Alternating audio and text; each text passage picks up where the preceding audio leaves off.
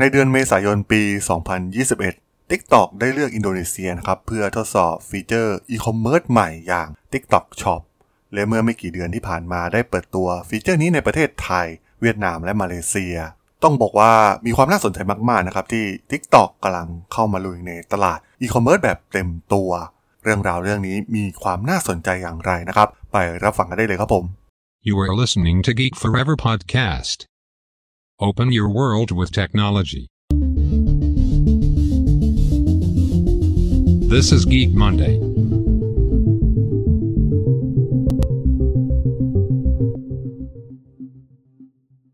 สวัสดีครับ ผมดลธราดลจากด.ดล็อกนะครับ และนี่คือรายการ Geek Monday นะครับ รายการที่จะมายกตัวอย่าง case study ทางธุรกิจที่มีความน่าสนใจวันนี้มาพูดถึงธุรกิจอีคอมเมิร์ซกันนะครับ ถือว่า มีความน่าสนใจเลยทีเดียวที่ทาง TikTok เองเนี่ยได้ทำการเปิดบริการ TikTok Shop นะครับที่มีการโฆษณามากมายนะครับ เราจะเห็นได้จากในเครือข่ายโซเชียลมีเดียต่างๆ มีการโฆษณาให้กับพ่อค้าแม่ค้านะครับ ให้เข้าไปเปิดร้านบนแพลตฟอร์มใหม่ใน TikTok เรียกได้ว่าเป็นการเพิ่มความดุเดือดให้กับตลาดอีคอมเมิร์ซในบ้านเราเลยก็ว่าได้นะครับ ตอนนี้ก็มีแข่งกันอย่างดุเดือดระหว่าง ทาง s h อ p e e เองและ Lazada นะครับและตอนนี้ดูเหมือนว่า s h อ p e e เนี่ยกลายมาเป็นขวัญใจอันดับหนึ่งของชาวไทย ข้อมูลจาก iPrice Group เนี่ยพบว่าจำนวนผู้ใช้งานนะครับถ้าเทียบจากจำนวนผู้ใช้งานทั้งหมดเนี่ย Shopee มีส่วนแบ่งการตลาด 57%ส่วน Lazada อยู่ที่ 35%ในประเทศไทย ซึ่งเป็นเทรนด์เดียวกันนะครับที่เกิด ขึ้นทั่วเอเชียตะวันออกเฉียงใต้ ซึ่งแน่นอนว่าการเกิดขึ้นของคู่แข่งใหม่ๆ ก็จะทำให้เป็นผลดีกับผู้บริโภคนะครับมีทางเลือกที่มีความหลากหลายมากยิ่งขึ้น และที่สำคัญโปรโมชั่นต่างๆนะครับก็จะมีการแข่งขันกันน่าจะดูเดือดอีกครั้งนะครับหลังจากที่ห่างหายไป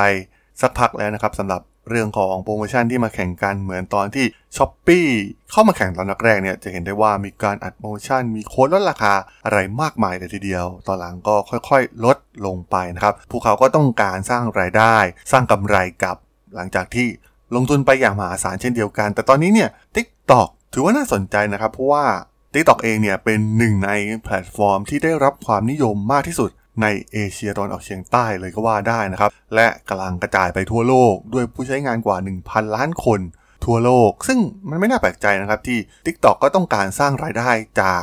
ตลาดอื่นๆ เช่นตลาดอีคอมเมิร์ซเหมือนที่ทาง Facebook เครือข่ายโซเชียลมีเดียยักษ์ใหญ่เนี่ย ก็ได้พยายามเข้ามาเจาะในตลาดนี้บ้างแล้วนะครับ มีการรวมบริการของโซเชียลมีเดียเข้ากับอีคอมเมิร์ซ มีฟีเจอร์ต่างๆ มาช่วยพ่อค้าแม่ค้ามากมายนะครับ เราจะเห็นได้ โดยเฉพาะในประเทศไทยเนี่ยมีนวัตกรรมที่เกี่ยวกับอีคอมเมิร์ซเกิดขึ้นมากนะครับ ที่เกี่ยวข้องกับเครือข่ายโซเชียลมีเดียทั้งในอินสตาแกรมเองหรือใน Facebook เองนะครับ ตอนนี้ TikTok ก็กำลังเข้ามาจอยในตลาดนี้ และเป็นกลุ่มคนรุ่นใหม่ ซึ่งถือว่าเป็นตลาดที่น่าสนใจนะครับ ซึ่งก่อนหน้านี้เนี่ยก็มีการ โปรโมทสินค้าอะไรต่างๆ ทำการโฆษณาคล้ายๆกับแพลตฟอร์ม Facebook ใน TikTok ซึ่งหลายๆ ธุรกิจเนี่ยก็ทำยอดขายได้อย่างน่าตกใจนะครับ ซึ่งมันเป็นไวรัลแบบใหม่ที่เน้นใช้คลิปวิดีโอสั้นสร้างยอดขายได้อย่างมหาศาล ซึ่งแน่นอนว่าแทนที่จะลิงก์ออกไปเปิดเว็บข้างนอก หรือเป็นแพลตฟอร์มอื่นๆ ข้างนอกนะครับ ตอนนี้ TikTok ก็เปิดเป็นแอปข้างในให้ ทุกอย่างเนี่ยมัน smooth ขึ้นนะครับ การเห็นสินค้าในโฆษณา แล้วก็สามารถช้อปปิ้งจ่ายเงินได้ทันทีเลย ซึ่งเรียกได้ว่าทำทุกอย่างครบวงจรแบบเบ็ดเสร็จในแอปเดียวได้เลยนะครับ ซึ่งอาจจะมีผลต่อส่วนแบ่งการตลาดในเรื่องของอีคอมเมิร์ซนะครับ เพราะว่าแน่นอนว่าตอนนี้เนี่ยกลายเป็นเทรนด์ใหม่ TikTok เนี่ยมีผู้ใช้งานมากมาย มันไม่ใช่เพียงแค่คลิปตลก ทั่วไปนะครับ คลิปสนุกสนาน ตอนนี้มีคลิปข่าวสาร คลิปความรู้ทุกสิ่งทุกอย่างเนี่ย มันก็มีเหมือน YouTube นะครับ แต่ว่าเป็นโมเดลวิดีโอแบบสั้นๆ กระชับ ซึ่งสอดรับกับพฤติกรรมผู้บริโภคที่ต้องการข้อมูลอะไรที่กระชับกระชับมากนะครับในตอนนี้ ซึ่งแน่นอนนะครับว่าพวกเขาเนี่ยประสบความสำเร็จในจีนมาก่อนนะครับ TikTok เวอร์ชันจีนเนี่ยมีการซื้อขายในแอปเนี่ยมูลค่าสูงถึง 26,000 ล้านเหรียญสหรัฐในปี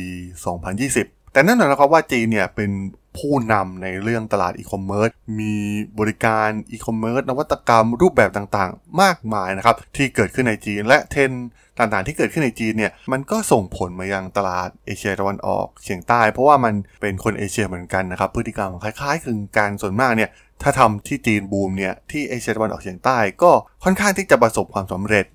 TikTok Shop เองเนี่ยให้ความสำคัญกับเอเชียตะวันออกเฉียงใต้ตั้งแต่เนิ่นๆแล้วนะครับ เพราะว่าการใช้จ่ายด้านอีคอมเมิร์ซของภูมิภาคนี้เนี่ยมีแนวโน้มที่จะเติบโตเร็วกว่าที่แห่งใดในโลกเลยก็ว่าได้นะครับ ยอดขายเนี่ยอาจสูงถึง 90,000 ล้านดอลลาร์ในปี 2022 ปีนี้เลย และด้วยฟีเจอร์ต่างๆ มากมายที่มีอยู่แล้วนะครับในอ่า TikTok แอปเดิมเองการไลฟ์การสร้างโปรไฟล์ การ สตรีมมิ่งต่างๆนะครับ ซึ่งแน่นอนว่าก็ช่วยให้ผู้ค้าเนี่ยสามารถทำสิ่งต่างๆ ได้ง่ายดายยิ่งขึ้นนะครับ ไม่ต้องไปใช้ไปผูกกับแอป นอกให้ยุ่งยากเหมือนกับแอปอื่นๆนะครับ TikTok เนี่ยสามารถทำการคลิกปุ่มซื้อทันทีนะครับในส่วนของการไลฟ์สตรีมสด หรือในหน้าโปรไฟล์ สินค้านั้นๆ ซึ่งพวกเขาก็พยายามทำทุกอย่างให้มันดูง่ายนะครับ แน่นอนว่าพวกเขาประสบความสำเร็จมาแล้วในประเทศจีน ก็อยากจะทำซ้ำรูปแบบเดียวกันในตลาดเอเชียตะวันออกเฉียงใต้ แต่แน่นอนว่าคู่ต่อกรที่สำคัญนะครับ ตอนนี้ก็คือ Shopee เองนะครับที่กลายเป็นผู้นำในตลาดนี้อยู่ในแถบนี้ และดูเหมือนว่า s h อ p e e เองเนี่ย ก็จะเข้าใจวัฒนธรรมของชาวเอเชียตะวันออกเฉียงใต้มากกว่าแอปที่มาจากประเทศจีน ซึ่งเห็นได้ว่าพวกเขาทำสำเร็จนะครับกับการเอาชนะ Lazada แอปจากประเทศจีนนะครับที่ของเป็นของ Alibaba ได้สำเร็จขึ้นมาเป็นผู้นำในตลาดนี้ใน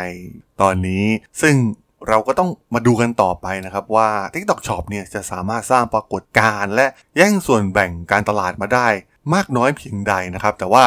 ถือว่าเป็นผลดีกับผู้บริโภคอยู่แล้วนะครับ เพราะว่าการเกิดขึ้นของแพลตฟอร์มใหม่ๆ มันต้องมีเงินอัดฉีดแคมเปญ marketing ต่างๆ มากมายนะครับ ที่สุดท้ายมันก็ส่งผลดีต่อผู้บริโภค และแพลตฟอร์มที่มีอยู่แล้วแพลตฟอร์มเดิมๆ ก็ต้องสร้างโปรโมชั่นอะไรต่างๆ มาแข่งขันนะครับ Shopee เอง Lazada เองก็ไม่อยากเสียส่วนแบ่งการตลาดไปอยู่แล้ว ซึ่งเราเห็นได้ว่าช่วงหลังๆ มานี้เนี่ยการแข่งขันมันเริ่มไม่ดูเดือดเหมือนเคยนะครับแต่ตอนนี้เนี่ยยักษ์ใหญ่เข้ามาลุยเอง ก็น่าจะ ทำให้ตลาดนี้สนุกขึ้นอีกครั้ง เราก็ต้องมาดูผลลัพธ์สุดท้ายกันนะครับว่า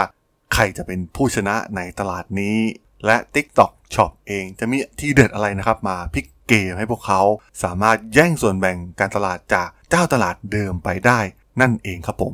สำหรับเรื่องราวของ TikTok Shop ใน EP นี้เนี่ยผมก็ต้องขอจบไว้เพียงเท่านี้ก่อนนะครับสำหรับเพื่อนๆที่สนใจเรื่องราวทางธุรกิจเทคโนโลยีและวิทยาศาสตร์ใหม่ๆที่มีความน่าสนใจก็ สามารถติดตามมาได้นะครับ ทางช่อง Geek Forever Podcast ตอนนี้ก็มีอยู่ในแพลตฟอร์มหลักๆ ทั้ง Podbean Apple Podcast Google Podcast Spotify YouTube แล้วก็จะมีการอัปโหลดลงแพลตฟอร์ม b l o g d i t ใน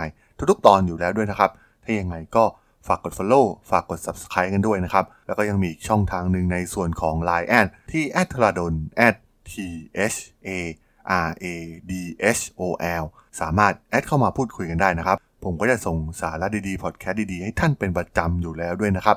ถ้าอย่างไงก็ฝากติดตามทางช่องทางต่างๆ กันด้วยนะครับสำหรับใน EP นี้เนี่ยผมต้องขอลากันไปก่อนนะครับ เจอกันใหม่ใน EP หน้านะครับผม สวัสดีครับ